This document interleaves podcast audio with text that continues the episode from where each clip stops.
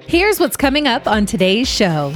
Try to limit that overhead expense every single month when you do get to retirement because it just it takes so much stress off your asset total if it's not going to a fixed payment every single month. Welcome to the Perfect Game Retirement Podcast with former professional baseball player and now financial coach at Black Oak Asset Management, Ryan Ledden. This show will help you make the right financial decisions so you can pitch a perfect game in retirement. Here's the windup and the delivery.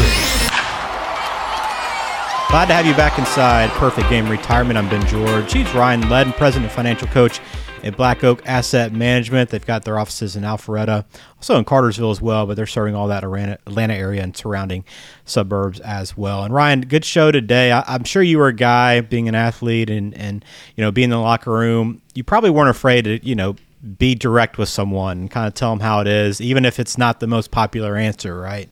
Exactly. Uh, sometimes, especially in the sports world, there's a lot of uh, egos in, in, locker rooms and clubhouses, and so sometimes it's a battle of egos. But yeah, sometimes you have to uh, set people straight. But then, as a coach, you kind of you know flip that around and you have to uh, you have to do that as well, and and you know a lot of times set people straight because you know society tells you one thing's one thing, and sometimes that's uh, that's not what you need to be told. Mm-hmm. Well, being a good advisor is much like that. It's it's not about winning that mm-hmm. popularity contest or or just saying the same things that everybody else is telling people in the industry. It's about giving the best advice to someone for their individual situation. So that's what we want to do on today's show. We're gonna kind of pull back the curtain a little bit and discuss some of these areas where good financial advisors opinion might go against the grain with the mainstream ideas in the industry. So it should be a good show today. We'll have a mailbag question as well. And again, I'll point you all for any questions you have or you want to follow up with Ryan, blackoakam.com is the best place to start. All right, let's begin with risk, Ryan. I know there's a lot of formulas, there's a lot of rules of thumb for the appropriate amount of risk for retiree or pre retiree. How do you go, or do you go against the grain on what's typically said with risk it, it, for a retiree, pre retiree? Yeah, I mean, there's there's so many things in our industry that have kind of been stereotyped. You know, four percent rule, which we discussed on the show, 60-40 portfolio, which we've discussed before. Uh, a lot of those things, just as time time goes on, those necessarily aren't truths anymore. They are kind of okay. It's it's something to go on. Let's let's okay, if I save this and I take four percent out, okay, I can take that in income. I mean, those are, those are some generalities now, but I wouldn't say those are specific advice anymore. But yeah, the appropriate amount of risk uh, for a retiree or, or a pre-retiree. I mean, yeah, there, some of the stereotypes of okay, you're super young, take on more risk. That's usually a lot of times the truth, but some people just are still risk adverse and they don't want to know that their volatility number is this. Like their portfolio could go down this and up this. Well, the upside doesn't really it's not a reward for risk adverse people. They may, you know, see the downside and go, "Oh, yeah, I don't want to lose negative whatever." Um, to maybe get a positive this, it, it just just doesn't make sense. But yeah, I mean, there are some some still generalities of okay, you younger you are, you have time on your side, especially if it's a retirement account and you're young you can't touch this stuff for a long period of time anyway. And if you do, you're going to take a huge haircut. So don't do that. Um, you know, you pay a lot of taxes and penalties if you take this stuff out early in a retirement account. So don't don't do it. Uh, so taking the appropriate amount of risk. So one thing that may go against the grain a little bit is I, I do think people get too conservative too quickly sometimes. Again, that's kind of a blanket statement, but you always hear people saying, "Okay, well, I'm going to retire at this age." Okay, great, you, you're, you've retired, but and I know we're not guaranteed tomorrow, but what's our what's our runway for life? you may be 65 and you may live 30 years. Well, if you get too super conservative, you may run the risk of running out of, of money. Now, there's a delicate balance there with you know how much risk you do take on because obviously, if the market plummets, then you could lose run out of money that way too. But so there is a balance. But I do see people sometimes getting uh, too conservative too quickly. Uh, or sometimes I see people who are about to retire and their portfolio is about as the volatility is about as high as you can possibly get it because they you know set their 401k up and just been plowing it in there and haven't really thought about it and then they realize oh wow this is and you need to know what your standard deviation number is that's a again nerdy term but you need to know what the standard deviation of your portfolio is. Um, like most people, I guarantee you, 99 people out of 100 have no idea what the downside and upside possibilities are, and they need to know that. Uh, so, pegging that, being specific on what you're comfortable with, yes, but I do think people generally get too conservative too quick because, again, people are living a ton longer and this stuff has to sustain itself and and getting too conservative with the environment that we're in right now when i say the environment we're in right now you know safe quote unquote safe investments still just aren't paying a ton. I mean you can look at treasury um, notes bills. I mean they they're still not paying a ton. They are increasing but they're still not paying a lot and they're certainly not keeping up with inflation. Yeah ain't that the truth for sure? Um, how about life insurance? Because there's a lot of i guess thought that maybe in, in you know, later life in retirement, life insurance really doesn't have as much value. Um, what do you think the appropriate use of life insurance is? This is um, this one's a, a little bit of a difficult one because it can be used so differently in so many ways, and some people use it effectively, and some people don't. Let's quickly, not to dive too deep, because I know we've talked about life insurance on here before and devoted a whole episode uh, to it. Now, most people just need term, you know, cover their catastrophic uh, or cover the catastrophic event if that were to happen, cover debts, pay off house, put kids in school. You know, the, that's what term is used. It's it's very easy to understand. You pay for it every month or every quarter or every year for a certain period or term, 20, 30 years, 10 years, whatever it may be, and then it just stops. Um, now you have the ability to continue it on, but it's insanely expensive after that.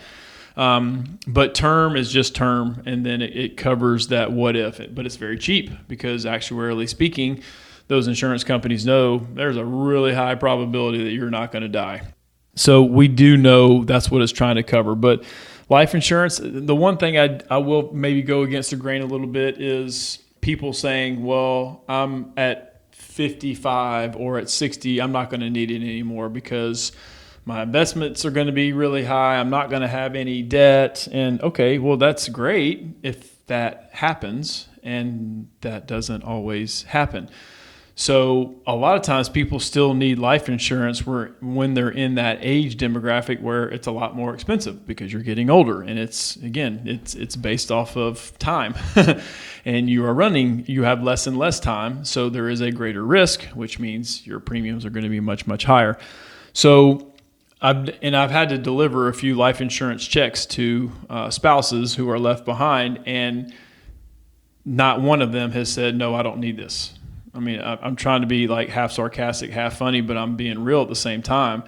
People are over, they're, they're grieving, they're hurt, um, but getting a life insurance check of a quarter million, half million, whatever it may be, it it does relieve some of that financial stress that they that they may have, and it's you know it, it, if it's done properly and structured right, it's a it's a tax free gift. Now it counts towards your estate, but it's tax free when you get it. So it, it's. I usually think people need it longer than they actually think they do because life happens. We don't always have our debts paid off when we retire. Um, there's just things that need to be taken care of, and, and life insurance is the quickest way to to get money after a person passes and to pay for final expenses or you know, it, it's it's a good use. Uh, sometimes I think it's overused and oversold from a whole life perspective, but I'm not saying that can't work either. But it's just got to be structured properly and for the right people. All right, let's talk about debt. I know this is one that you're. This is close to you, being a, Dave Ramsey Smart SmartVestor Pro. So I know you're happy to talk to people directly when it comes to debt because this is such a big part of it. So, uh, how do you approach debt, and and and how, how is that against the grain potentially? That what, what people might hear from other other uh, sources? Yeah, I mean, you, you may obviously Dave is like get rid of all debt. Um, obviously, he's got a certain pecking order of what he talks about. So, I'm mutually aligned uh, with that. I mean, consumer debt. Let's knock that out as quickly as possible because uh, consumer debt usually it's going towards something that is depreciating in value or costing us money, whether it's on credit cards. I mean, that's compound interest in the wrong way. That's what we're trying not to do. We're trying to earn compound interest in the right way. So, paying off consumer debt obviously student loans is probably the biggest thorn in society's spine right now and there's so many so much noise out there with student loan debt. I mean, we could have ten episodes of student loan. Like what what direction is going in loan forgiveness? You know, is it is is the is the government's magic wand just going to wave over people? Um, I wouldn't I wouldn't count on that, people. Um, but uh, student loan debt is is you just got to pay it. Just you, you took it out. Just just pay it. And I know there's some some extenuating circumstances that sometimes people they qualify for it. You know, they work at a nonprofit and they work there for a certain period of time. And okay, you know how it's written right now, they qualify for it. But please try to, uh, from a student loan debt perspective, just pay something on it uh, per month. Don't let those things go because then you really run out of options on what you can do later if there is some sort of forgiveness program. But if you don't pay, it's not good. Um, you got to catch up on that. But and then obviously house debt. That's our biggest debt, but it's our biggest asset usually for a lot of people. Um, yes, the goal pay that sucker off before uh, you retire. Now that's not always the case. People have um, you know house debt going into retirement. Now I wouldn't say unload all your 401k just to pay your house off. There's some there's some ratios and percentages there, but try to limit that overhead expense every single month when you do get to retirement because it just it takes so much stress off your asset total if it's not going to a fixed payment every single month. All right, we're talking about going against the grain. A good advisor is going to tell you what you need to hear, not what you want to hear. Um, how about paying off the house? This is one there's varying opinions on whether or not to pay it off as soon as possible versus just going ahead and continue to pay those payments. Mm-hmm. Yeah, and I, and I again piggybacking what Dave says. He you know he he doesn't say pay. He doesn't put pay the house off in front of the fifteen percent going toward uh, retirement from a chronological order standpoint. But I, have talked to people on Ramsey's site, and this is where you know it's it's different strokes for different folks. I had a young young person in their mid thirties hasn't saved a dime, but they paid their house off.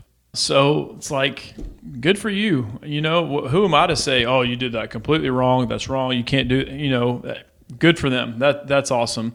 So now they need to put savings on overdrive, just like they did paying their house off, and, and they'll be able to catch up. I get it. There's a time value of money and compounding interest, and so you could use that argument.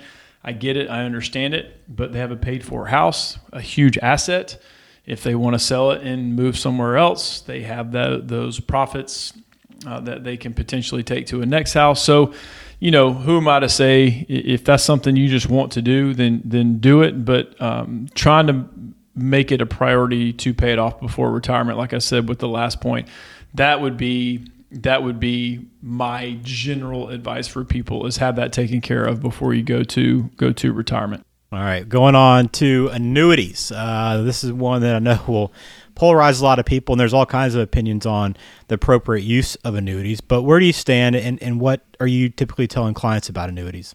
Yeah, I mean another another one that could that could take several episodes to to really go through because there's so many different types. Um, the the general, I mean, you, you type in Google search you know, criticisms of annuities, or I mean, oh my gosh, you'll get laundry lists of things, and you know they can be they can be a fit. Uh, do I think they're oversold? I do. I do think they're oversold. Um, they're different types. There's variable annuities, fixed annuities, fixed index annuities. So there, there's so many different types, but again, they can be a fit for some people, um, and it just depends. I don't want to spend a, a ton of time on this. I've mentioned this before. If it, if they were bad, horrible, terrible products, they wouldn't exist anymore. They they would they would go away. If they were that bad, they would go away. Um, and, and, so I, I do think uh, sometimes people lock up their money too much in these things. Um, but again, they, they can be a fit depending on what you're trying to accomplish.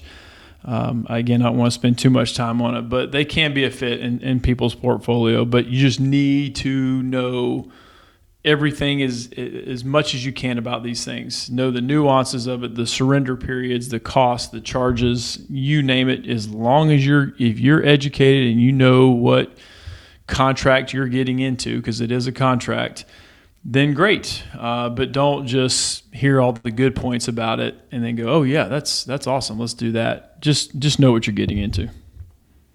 Yeah, always important to know what you're getting into with anything with your financial plans. Why you use an advisor that can shoot you straight. All right, and Ryan's doing that for us today. Let's talk about mutual funds. Um, there's a lot of opinions on mutual funds. A lot of people believe getting into mutual funds is a great way to diversify. Um, what do you talk about with clients in, in regards to mutual funds? Almost piggybacking the exact same thing with the with annuities. I mean, just know know what the funds are. Now, do do you need to know all 200, 300, 400, 500, however many companies are inside of one fund? I mean, that may be a little bit much, but as long as you know kind of what asset class they're in, what sector they're in, maybe some of the companies that they're in, but yeah, just be familiar and know what your costs are. Uh, is there upfront loads on it? What's the internal expense? Um, know as much of that as as possible, just like annuities. So it is a great way to diversify. It is. I mean, because you have a collection of companies in there and you're kind of buying slices of them, if you will. And you know, it's not an individual stock that you're you're putting all your eggs in, in one basket. So I, I do think a mutual fund uh, is a good way to diversify, but just just know what it is, especially target date funds. My goodness, target date funds are everywhere. And again, if you don't know what a target date fund is, it's a fund name with a year attached on the end of it. These are, I mean, money is just flowing into these things because I well, there's a lot of reasons why, but I think a lot of 401k plans, if you, if you don't select investments, they just put you in a target date fund based off of your age, which, okay, that may be fine and suitable, but really know what that target date fund is. How conservative does it get over time? Some, and, and different fund companies have a, a, huge varying degree of what is appropriate for a 2040 fund or a 2050 fund it's way different. And, and, we I know the analytics behind them because I put them I put them in our software and you know a, a, a, fund at one company and then a fund in another their exact same target date year and they could their their risk number is way off their standard deviation is way off from one another so just know what you're getting into just like i talked about with annuities all right, last one on the list here to discuss cash. How much do you need to have in cash? This, I guess, can talk about emergency funds can also be in regards to just having cash in the bank. Where do you stand? Yeah, you know, having too much cash, especially now with inflation and and the returns on safe investments are still there's a there's still a huge gap uh, between the two. Even though savings accounts and CDs are starting to creep up on what they're yielding each year, then okay, great. But you know, having a good chunk, having a big emergency fund there again, like Dave says, three to six months it could be more for some people. You could be higher than that, and that's okay. Just just know the the downsides of those things. That hundred thousand dollars in ten years is not going to be hundred thousand dollars that that it is uh, today. So if you have too much cash in there, sometimes it's um, you're, you're, you're, you're cash rich, but yet you know your purchasing power is going way down, and and that's what you have to be cognizant of. I mean, it's nice to see that account balance not really fluctuate and change, especially when the markets are going down. But you do have to keep up with purchasing power, especially when it comes as the older you get. When it comes to just staple goods that you have to have, but mainly um, healthcare costs. You you need to stay ahead of that because healthcare costs runs from any, anywhere from three to eight percent uh, each year from um, from an inflation standpoint, and if your money's parked and doing a whole lot less, it's just it's not it's not keeping up with it. So having too much cash is not a good thing, but that number is different for everybody. Some it could be a certain months of expenses, or some people it's just a hard line number, whether it's 50 grand, 100 grand, 25 grand. It's different for everyone, but, but communicate with your spouse and know what that number is. And then anything above and beyond that, that's where you probably need to get that plugged in and investment invested just to keep up with inflation. All right, good stuff as always here today, Ryan. I encourage anyone to visit your website, blackoakam.com. You can find the opportunity there to schedule a Retirement Coach 360 session to go through any of these things. If you want to get feedback or find out more on, on Ryan's approaches to each of these and how they apply to your situation, that's a great place to start. But you can also call 470 508 0508. All right, I'm going to I'm going to switch it up and go to the getting to know you question next, Ryan, and, and see if you go against the grain when it comes to food. Um, what's a weird food combination you enjoy? Hmm. I mean, I do love uh, spicy food. That's that's kind of my thing. But as far as combinations, I don't know why this pops into my head, and this really isn't I guess it is kind of a combination, but I'm a I, I love cereal. I like I'm a cereal guy now. My tastes in, in cereal have changed over time, um, so I don't not eating like Lucky Charms every morning because I'm 45 and I'll get fat if um, if that happens. But um, so I do eat healthier cereal, but I, I still like to eat cereal. So um, so to justify it, I'll put either um, instead of milk, I'll use like muscle milk um, to eat it with. That's interesting. If I, I know exactly. Trust me, the faces I get at home when I'm doing that, they're like, "What are you doing?" I'm telling you, it's actually pretty dang good. If you never tried muscle milk, put it in there. It's it's actually pretty good. But so I uh, eat a like a peanut butter kind of flavored cereal. Um, Kashi is like a protein kind of cereal. So sometimes I'll mix muscle milk in there, and if I don't have that, I'll put regular milk in there. But then I'll dump um, protein powder in it and mix it up. That's an interesting food combination. That's for sure. So not really like two food combinations, but it's a lot of yeah. It's weird. I'm weird, but that's me. Let me ask you this: I've I've seen this debate before. Kind of a side note, but on cereal, do you go milk into the bowl first, or do you go cereal then milk? Cereal than milk. Man, what person puts milk in? First? I, have Really? seen a lot of thing? arguments that people put the milk in there, then they pour the cereal in. So Wow. okay, so know- you're I don't you're know about those people. You're on the right side of that one. Okay, good stuff. All right, let's finish it out. Uh, we got one mailbag question this week that came in. Uh, Leslie in Knoxville. She says, I have a financial advisor who's done a good job for me over the years, but my brother always says I should be doing better. Or at least I could be doing better. Should I listen to my brother or should I tell him to just leave me alone? Leslie, tell him to leave you alone. the dreaded brother uh, advice. Um, usually it's brother-in-law, but that's kind of funny. It's brother this time. But I mean, who? What is his definition of doing better? I mean, if it's strictly based off of rate of return, you know, Leslie, it's a fit for you. And, and if you don't have to chase rates of return like maybe your brother likes to or wants to, if your advisor is doing a good job um, and your goals are being met, and you know, I would stick with with who you have. I, and tell your brother to to pipe down. And if he maybe ask this, maybe I should ask say this, Leslie. Ask your brother is what is doing better. Like what is his you know kind of fire back at him with a question. Well, what do you mean better? What does that mean? Uh, and if he goes into great detail of some things that his advisor is doing for him and offering him, then okay, maybe maybe schedule a phone call, have a conversation with that person. But um, you know, just to say he's doing better, you know, what's what does that mean? What is the definition of doing better? So if you're good, I would stay put. But it doesn't hurt to ask him, like, okay, what what do you mean by that? What does your advisor do? And then just kind of be quiet and, and listen. If he just said if it's all about a rate of return, then just say, no, I'm good, I appreciate it, and then just be done with it. Right. All right, good question, Leslie. Thanks for that. I'm sure you're not the only one that has family chiming in on their finances. uh, all right, let's close it out on that note, Ryan. Uh, had a lot of fun today on this episode. Hopefully, helped a few people out and just kind of understanding your approach to finances and financial planning and some key areas today. Uh, and we'll look forward to talking to you again on the next episode.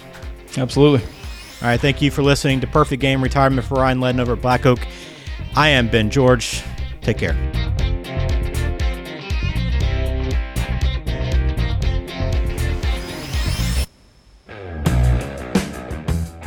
The Perfect Game Retirement Podcast is brought to you by Black Oak Asset Management, serving the greater Atlanta area with offices in Alpharetta and Macon. The show is available on Spotify, Apple Podcasts, Google Podcasts, and wherever you listen to podcasts. Subscribe to the show on your favorite app today and never miss an episode. Just search for Perfect Game Retirement to find us. You can also visit blackoakam.com to listen to past episodes, to contact Ryan Ledden, and to learn more about how to pitch a perfect game in retirement. Information provided is for informational purposes only and does not constitute tax, investment, or legal advice. Please consult with a qualified professional before taking any action. Securities and registered investment advisory services offered through Silver Oak Securities Inc., member FINRA SIPC. Black Oak Asset Management and Silver Oak Securities Inc. are not affiliated.